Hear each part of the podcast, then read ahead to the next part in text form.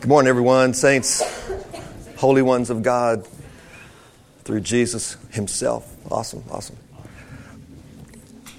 Got a special treat this morning. I, want, I asked Michael Bean to share, asked Michael and his wife Rocky to speak this morning, but uh, Travis is not feeling too well, so Rocky's with Travis. But Michael Bean is here with his family and from Guatemala. Uh, just can't say enough about Michael. Um, just such a loyal friend and and a brother who really gets the finished work of Christ and just uh, he's he's been saved from more machetes and machine guns and mosquitoes than uh, in the jungles and mountains of Guatemala than you can imagine. That was kind of clever, wasn't it? I thought about that this morning. I was shaving, thinking, what can I say clever? Machete, machine guns, mosquitoes. But it's true. They have stories of angelic, really God delivering them from all kinds of danger and things that one day I hope he writes a book, he probably will, that will explain and show things that has happened with their family as they've taken the gospel to the mountains and the jungles of Guatemala. Um, so I'm really glad that Michael's here to, to share some thoughts with us. Um, before Michael comes up, I want to just remind everyone, just uh, I was thinking this, we've been talking about the righteousness of God. And I thought about this thought that, um, that just want to encourage you to remember that in, um, in Abraham's day, they had, this, they had imputed righteousness. But we have something better than imputed righteousness. We have imparted righteousness.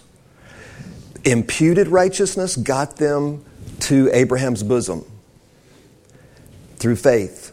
But imparted righteousness, righteousness through the new creation gets you into heaven. It's awesome. So just remember the, the truth that um, we talked about a couple of weeks ago that we are not just reckoned righteous in Christ, but we are a new creation. And He has literally made us actually righteous by this new creation. And the power of sin that still resides in our mortal body has been separated from the real you, so that though sin still reigns in our body, the members of our body at times, because we don't always walk in the Spirit, sometimes we walk after the flesh. But as we're learning how to walk in the Spirit, the Spirit puts to death the deeds of the body because that's not the real you. So be encouraged that um, this new reality is, is just so awesome.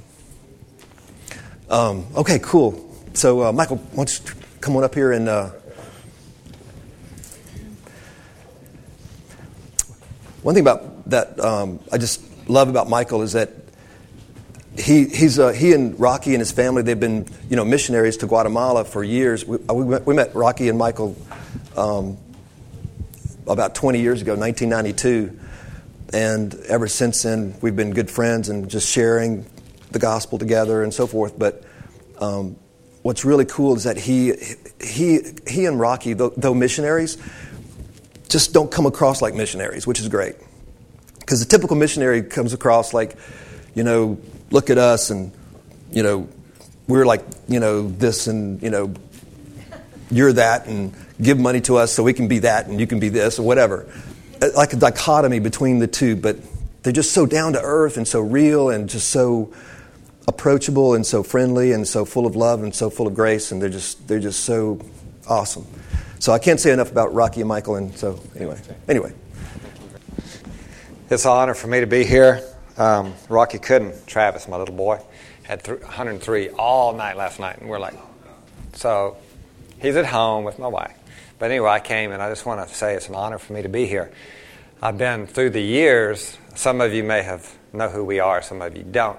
But uh, it is an honor to be a part of what James is doing and to, and to, and to back up and support and affirm what, what he's teaching as far as the grace of God we've had 20 years to live it out, 20 years of, of receiving the revelation. It's kind of weird because um, our call is to go to the jungles, to go to, we have, a, we have a call to holistically share the gospel with people that are off the grid. They're on the list of extinction and they're fallen into eternity. And our heart is to bypass all of civilization, go to the ends of the earth, and then jump off and on the way down to find those people that, that aren't getting any help from anywhere and uh, it comes in ways of school. We start schools, we start clinics. We, uh, we start with, you know, saving them from the immediate dying sicknesses and diseases to long term health, changing the, the, reversing the course of, uh, of starvation, malnutrition, all that stuff. So when we go out to these places, they're very hard to get to, and they're very few, but they're out there. So we exert extreme energy to find these places, and then we spend the next 20 years of our lives trying to fix their problems. And you know, we go out there and there's these little huts, and they're illiterate people. No one in their entire lineage have ever been able to read and write. And we go out, and we get everybody together, and we say, we say, we want to let you know who we are. We are here because when you go out of your little hut at night and your children are starving, and you can't feed them, and when they're sick and they're dying or have died, and your wife is beyond hope, and you look up into the stars and you say, God, if you're real, please help me. And almost always when we say that, we see nods all through the little group of people. We say, Well, when you pray that prayer, God sent us. God sent us, and we are here to serve you. We're here to give our lives for you. We come from another part of the world, and we prayed and we asked God, God, where do you want us to go? And He led us to your country, way down in South America, Central America. And then when we prayed again after having arrived in Guatemala, we said, God, who in Guatemala really needs you? Who really needs you? Who's crying out for you? And then he brought us to this river or this mountain. And as we walked or hiked or four wheeled or took boats through your area, we've kept praying, God, who really needs you? And we just want to let you know that God brought us right here to your village. And we want to we want to serve you. We want, we want you to allow us to serve you, allow us to help you. And we have a motto because usually when you get that far out and you're off, you know, there's no telling what they might believe about us. First, we're Martians from another land. The conquistadors came 200 years ago and enslaved our ancestors, and now these guys are showing up again. Who knows? But in their minds, they're trying to protect themselves, especially the men of the village. So we have a motto. We have a motto give them a reason not to kill you before you try to convert them. And it's worked because we spent 30 years doing it, but it's not been easy, but we're still alive. And uh, so we take the gospel with doctors and dentists and teachers and education, and we build roads to them and electric systems and unbelievable long term thing. But it all started when I met God. It all started on the side of the road in Texas. I was coming home from a bar, I always believed in God, but it's kind of a Lutheran mentality because I went through the confirmation thing, so I learned the Old Testament and the Ten Commandments, all that. I learned so much about the Bible, I learned exactly that I was the exact opposite of what I should be. And I was doing the exact contrary to what God wanted for, for my life.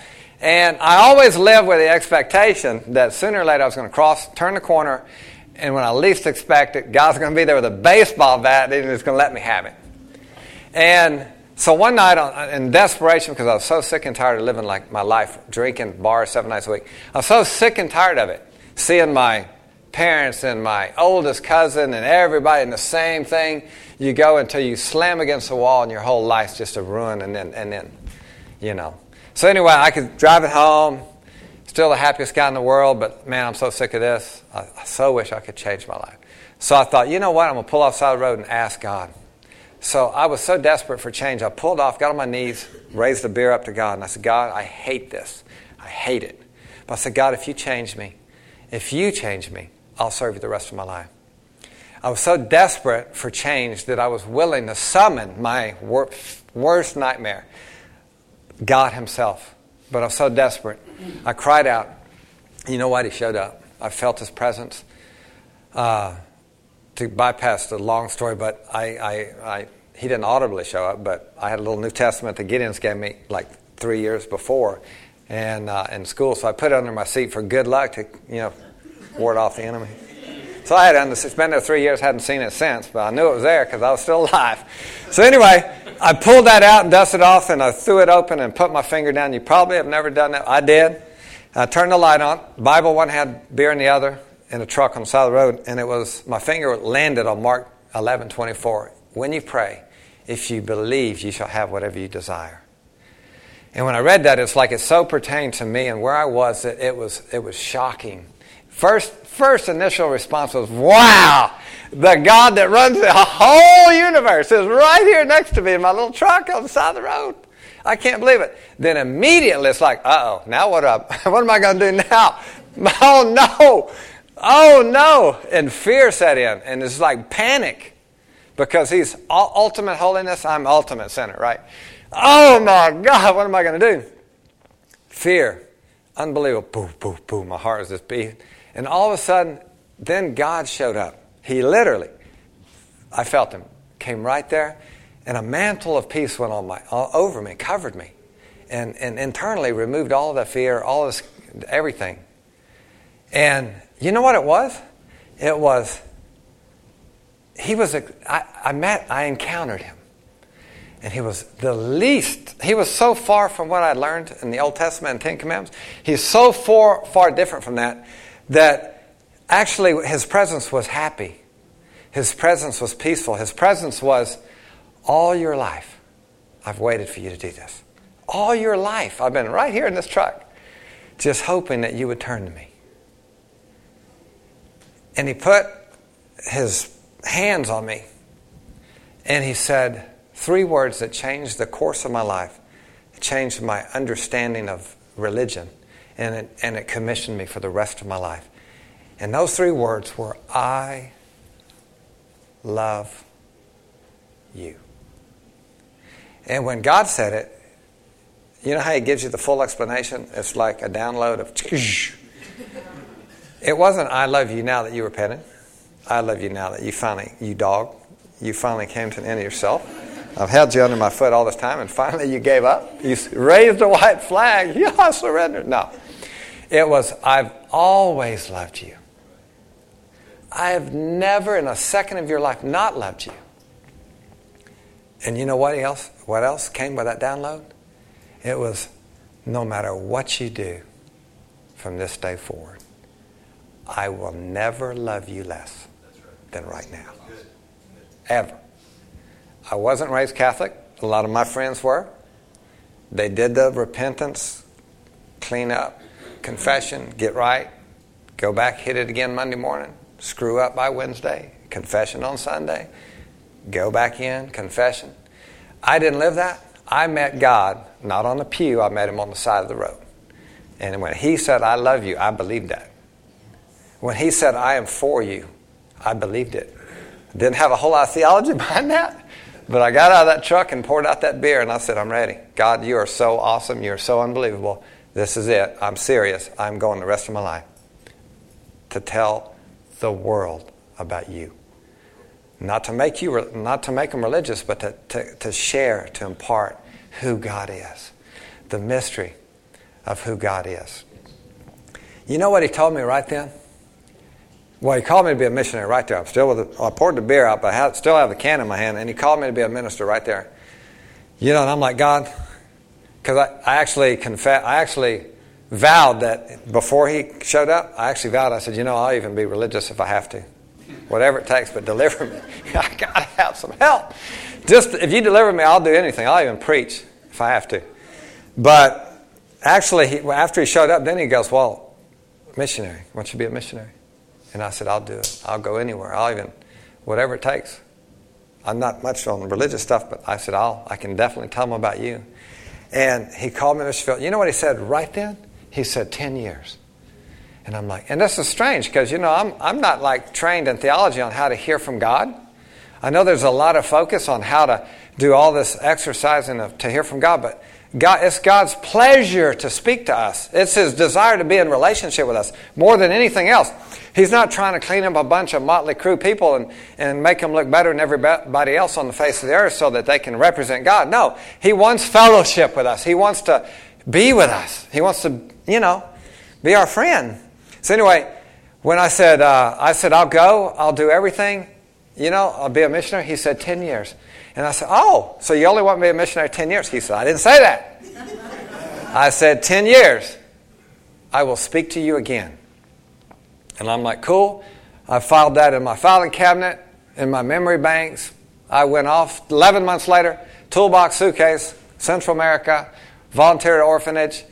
I loved it. First three months there, I said, that's it. I'm never going home. I'm going to spend the rest of my life till I, till I run into the wall and I'm on the side of the road with nothing to eat and no, and no clothes and nowhere to go. And God has left me abandoned. I said, I'm not going home till that day happens. And by the way, 30 years later, I'm still doing it, and I've never missed a meal. I've never missed one meal, never missed anything, nothing bad. In my book, in my, in my perspective, God has so blessed me and my family that it is embarrassing the blessing that God has poured out on me and my family. I've raised my kids in the jungle with savage natives, and they're still here today. but anyway, he said 10 years. Well, eight years into this, my wife, we're in the jungles, we built, we took a tent, we took a chainsaw, we cut trees down, we made a mission base, we moved out of the tent into the house. Rocky goes, Man, it sure is dark in here, tin roof, you know, wooden walls. I said, Well, you want some windows? She goes, Yeah, it helped. So I cranked up the old chainsaw. I said, Where you want them? and cut holes in the side of our house and made holes so that the light would come in. And we, you know, we built that and then so we dug in into the mountains. And I was so zealous, I was pacing back and forth, and I'm going to preach to the natives. I'm going to save the natives. And I'm ready to go. I'm out. Of, I built the house. I'm in the house now. I've got my Bible, and I'm ready to preach. And God says, You ready to minister? I said, Yes, I am. You ready to minister? I'm pacing. I'm so excited because I'm a preacher. He goes, Well, then put your Bible away, get your chainsaw back out, and go to the natives, to the widows, and cut them firewood. What they're hacking away with machetes and axes, you can do in two seconds with your machete, with your chainsaw. So go just cut some more firewood. I'm like, God, I didn't want to hear that. I don't want to go cut firewood. I want to preach to the natives. And it's like he said, they don't, they don't even believe in literacy, much less your black Bible that you're going to wave at them. You know, don't forget you're a Martian from another country and you're going to wave a book at them and tell them to get saved. Saved from what? Saved from what? And I'm like, all right, if, if we don't have to do that. I mean, we can go with what your plan is if you want. what? Cut firewood, I guess, you know. And it went from that, and all of a sudden they're bringing people to us in hammocks and sickness and disease, and we're just, you know, doing whatever we can. And years later, I thought I'd be in there two years. I'm very optimistic. I thought I'm, I'm not optimistic. I have I live in hallucinations. I hallucinate about how great things are going to be.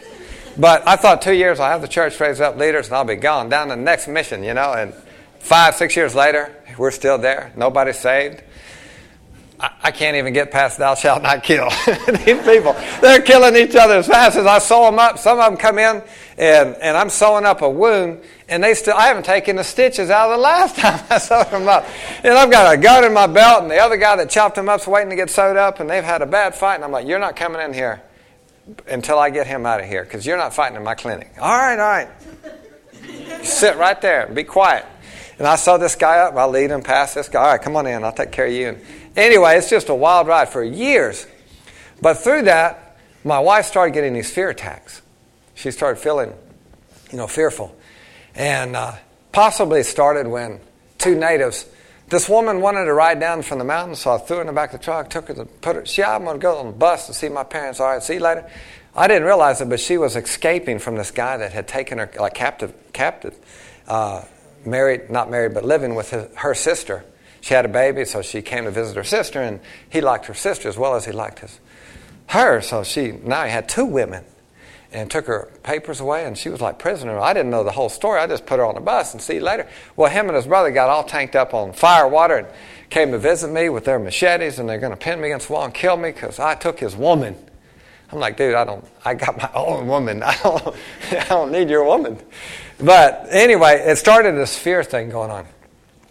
And literally at night when the winds blow and the old wooden cabin that I built starts creaking, I would literally crawl from bedroom to bedroom to check on my daughters to make sure they're okay and think that they're gonna, the natives are going to overrun the mission and kill me. So I'm living in fear and all this stuff for weeks, you know, and I'm pacing back and forth and I'm confessing to God, I'm full of fear. I'm going to die. I'm going to get killed. And what's going to happen to the church and the people and the ministry and all this is going to go, what's going to happen to it? God, it's your king. You brought me here. And you know, God greatly encouraged me. He said, Don't worry. He said, If they kill you, I'll send somebody else. and I'm like, It's not what I wanted to hear. Not exactly my plan. But you know what? It's not really about my plan, it's about His plan. But reality is, reality is, if they kill us, James said some two weeks ago, he said, he said, all our persecution, it's not the sinners that's going to persecute you. I have never to date been persecuted by the world. The, we live with drug lords all around us. The worst, well, other than two guys try to kill, a few other cases, but most of the time, the persecution is the church. It's people that are religious and they want you to be under that, that mode of thought and thou shalt not mode. And, and you, dog, you know, you think you're getting away with a sin. You're not. And they want to put this on you. And, and that's where the persecution comes. But anyway, as we live out the gospel, the Bible says that He has made us ministers of a new covenant. And there's a verse that is one of my favorite verses in 2 Corinthians 5. I'm going to read that. I know that everybody probably has it memorized, but it says, it says, uh, 2 Corinthians 5 says, Therefore, if any man be in Christ, he is a new creature or a new creation. Old things have passed away and all things have become new. And you know what? That new creation, part of it is, part, main part of it is that the dynamic of living, the do's and the don'ts, and thou shalt nots, that's all new. It's all changed. It's not based on that. It's based on what He's done for us. And it says He has made us ministers of that. I didn't have to go to Bible school to become a minister. You guys have been made ministers of a new covenant. And what we share is so con- so controversial within the religious. It's, it's, it raises an argument that we are completely different. But you see, if they persecuted Christ, he told his disciples they'll persecute you. And I'm here to say if they persecuted the disciples, they're going to persecute us. And we're going to feel rejected. But remember, I started my journey on the side of the road when I met and encountered a living God, a God of love, a God that forgives, a God that heals. I met a God that is so awesome. John 17, 3 says, and this is, and Jesus said this, He said, This is eternal life. Not that you go to the Bible school, become a member of a church. No, this is eternal life. That you would know Him, the only true and living God.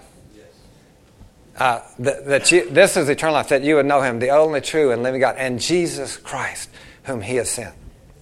Eternal life is knowing Him. It's about the encounter that we have.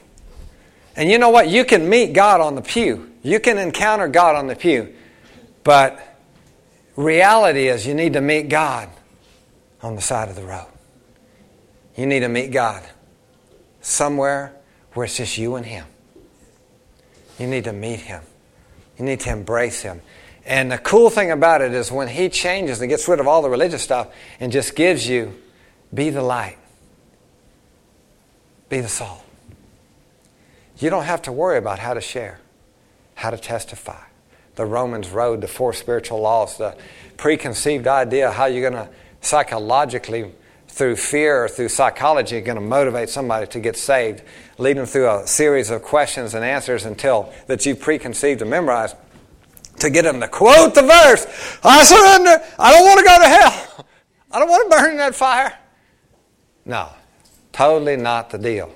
Totally not the deal. Now, God's worked through that because He has to. We're the only option He has. We're it. We're the church.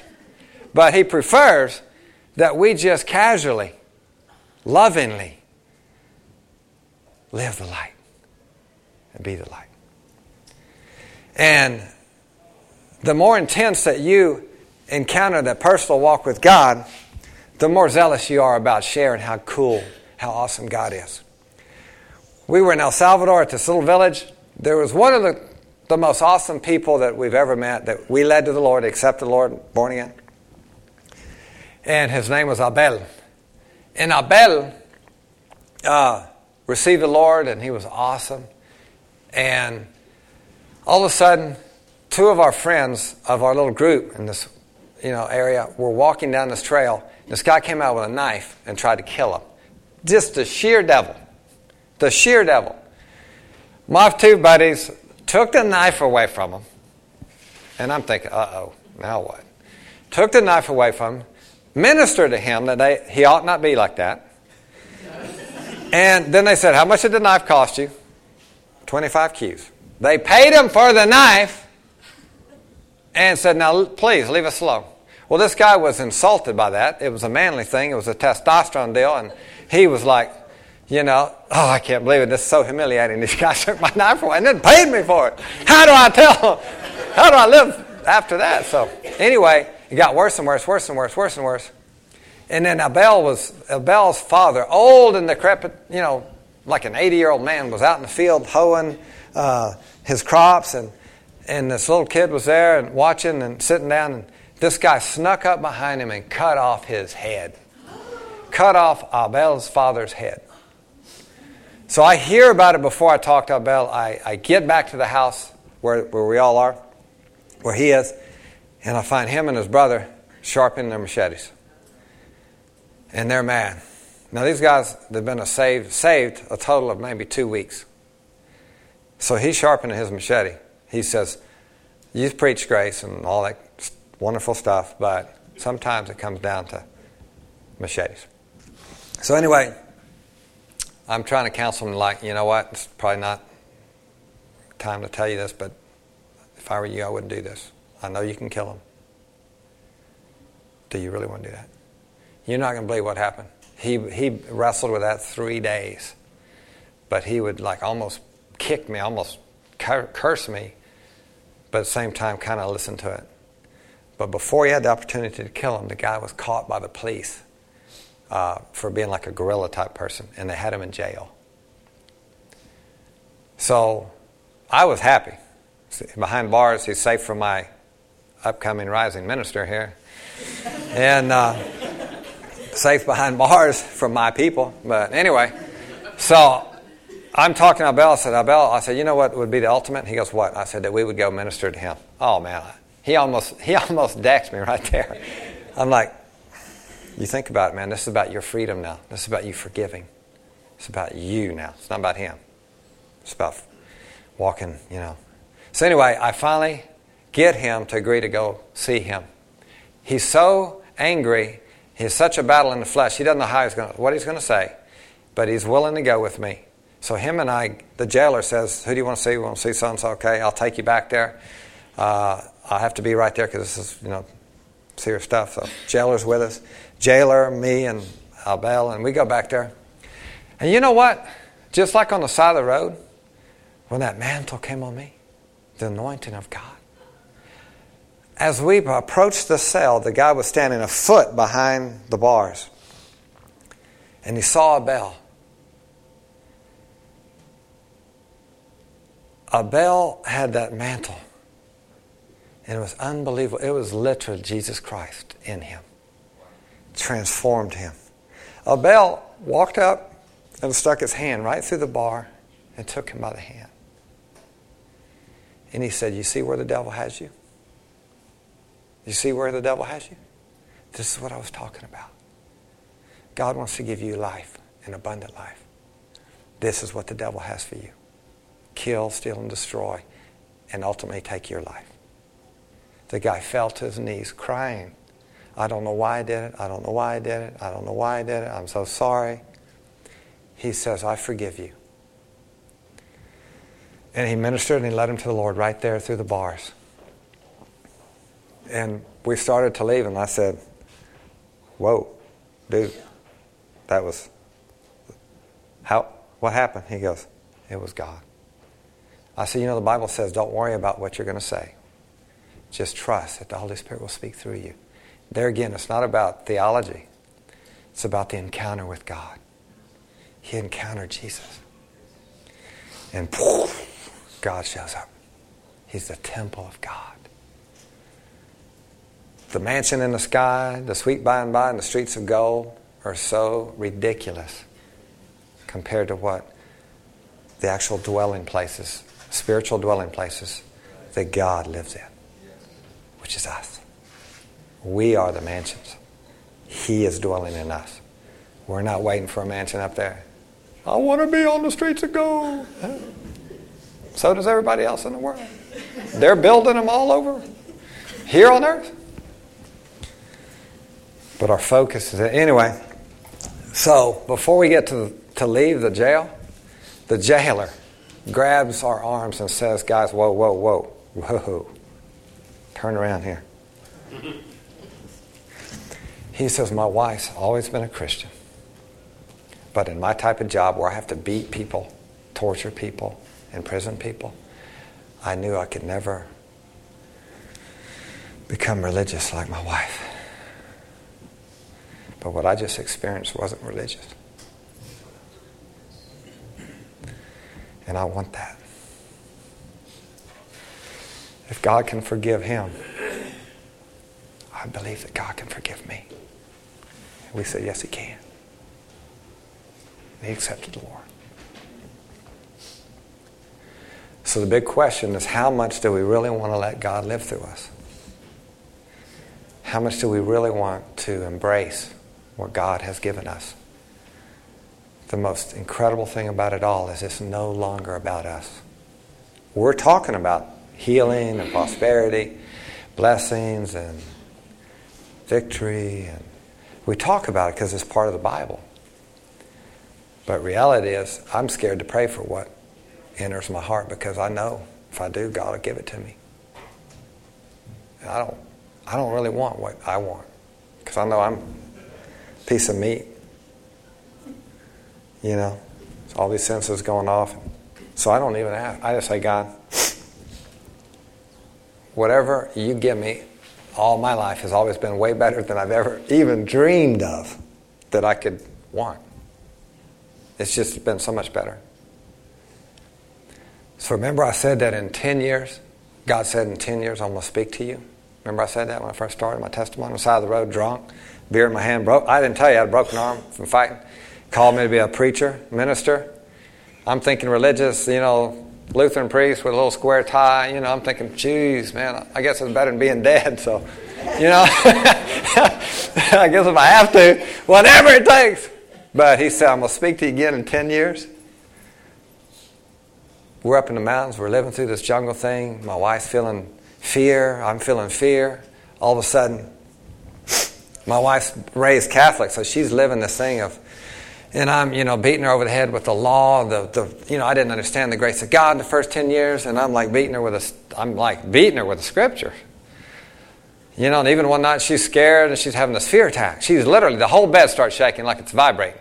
I'm like, honey, what's the matter? She goes, I don't think I'm saved. I'm like, honey, you're a missionary. course you're saved. She goes, if I died, I don't know I'd go to heaven. Isn't that awful? To think that if you died, you might not go to heaven. So we're still under the law for a few years, and I'm zealous with the law, and I've learned to put people under fear, motivate people, all kind of stuff to get them saved. And I'm thinking, you know what? I'm thinking she needs a, she needs a sabbatical. I need to get her out of the jungle, get her back to civilization, get away from the killings and all the stuff. So I said, all of a sudden, God dropped in my heart. I told you I was going to speak to you in 10 years. You know what? It was exactly 10 years. So we come to Florida. This missionary friend of ours that, that had this apartment in South Florida, South Orange, gave us a little apartment. We just moved in there. We had Tiffany. We had Kayla. Chelsea wasn't born yet. And my first week there, I walk into Assembly, uh, Calvary Assembly, the Bible store. I'm going to load up on some good books. I'm gonna, I'm gonna, God's going to speak to me. I'm here. I'm here. so I go in the bookstore. I'm going to talk about it. And guess who's there? Kenny. Kenny's on the other side of the bookstore. Kenny and Rocky were friends before I got married, before I even met Rocky. Hey, you doing? You know, Kenny, loud. Man, my whole life has changed. I'm like, what are you talking about? He started telling me about the grace of God. He started telling me about the new covenant, washed in the blood. And I'm listening about three, you know, the Spirit of God witnesses to when people speak stuff or you hear stuff, all of a sudden, bing, the Holy Spirit said, Yeah. Well, I started hearing something special, something different. I started hearing life. I said, Kenny, you're coming home with me right now. Get in the car. you're going to see Rocky. She needs this desperately. So we go to the house. Kenny sits there and about 30 minutes shares the grace of God. And everything in your being says, Yes, yes, yes. So about 30 minutes into this, I said, This is the answer. This is why God spoke to us. I said, He's going to speak to us, and it's about the grace of God. So he goes, I said, How'd you learn this stuff? Who are you talking to, Kenny? He goes, James Barron. This guy, he's an attorney. I said, Oh, great. He's practicing law and he's preaching grace. Wonderful. James Barron. So I said, All right, cool. We got to meet this guy. And we go to him and Cindy's apartment. And it's just like, you know what I'm talking about. You, that's, so I'm bringing you up to date. We met James just like you did. All of a sudden we start hearing truth, and truth is going, yes, yes, yes and everything in you. So I can remember the first month or so of hearing and rethinking the whole covenant deal and the new wineskin. We're new wineskins. The old wine can't go in the new wineskin, or the new wine can't go in the old wineskin because they'll just rip it apart. And I want to be a new wineskin. I can remember laying in bed, reading Galatians, shutting the Bible and saying, My God, I've been preaching for 10 years and I just now understand the message.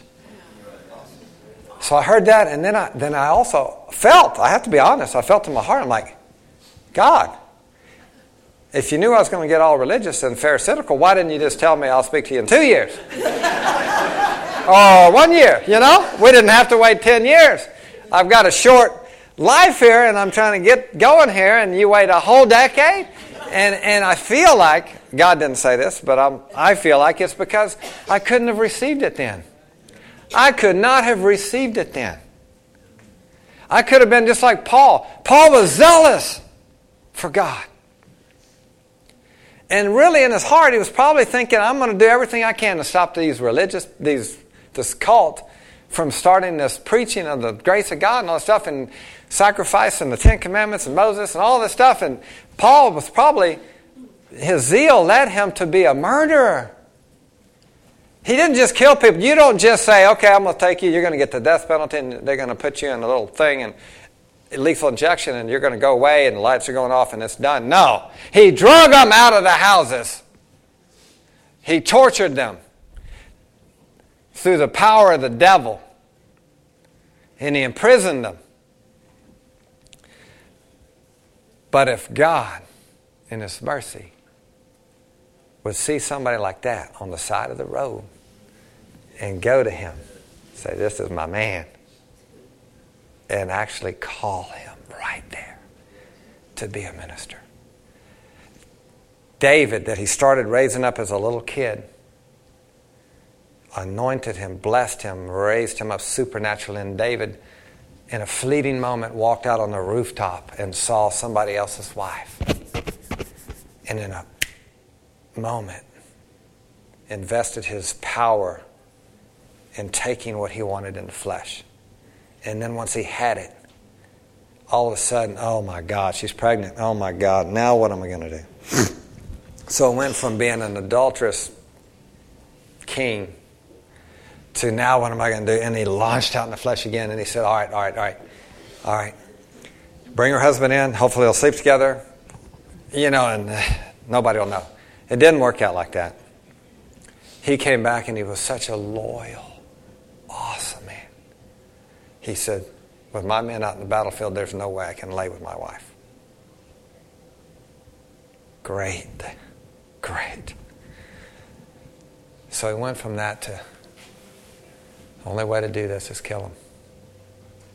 The most loyal man, one of the most loyal men in his kingdoms. Think of this. He sends them in the battle, and he tells everybody else, pull back. Think of the where he went to where he was headed, blinded by the enemy. He completely unraveled his whole life. His whole life was unraveled. Everybody in the army knew what he was doing to this most awesome man. And they lost all faith in David. If he could do that to him, what does that say about what he would do to me? He completely ruined his entire life, ministry, name, and he did it premeditatively. But yet, David, under the anointing, prophesied. He prophesied Psalms 51.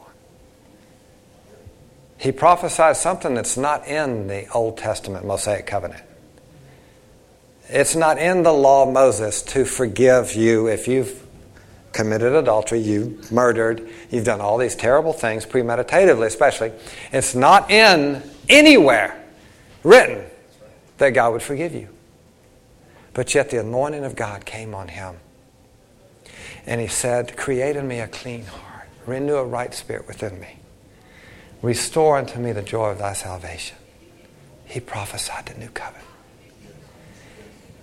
He cried and he felt the anointing. And he said, Then I'll lead sinners. Then I'll lead people to you.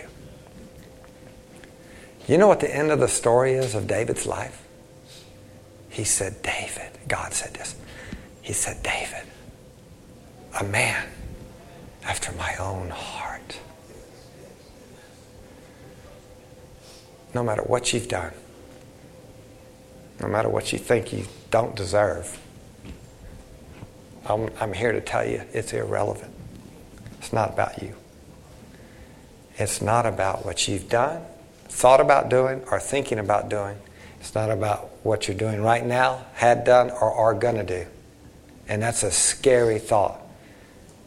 But it's the ministry of the new covenant. God loves you. When we can get our heads around that, we will run we will run to the world. We will go to the lost.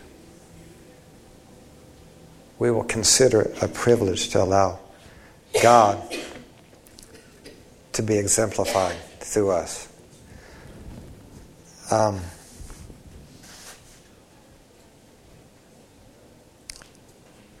Philippians 3 8 says, And I count all things but loss for the excellency of the knowledge of Christ Jesus, my Lord, for whom I have suffered the loss of all things, and do count them but dung, that I may win Christ and be found in him, not having my own righteousness, which is of the law, but that which is through faith in Christ, the righteousness which is of God by faith.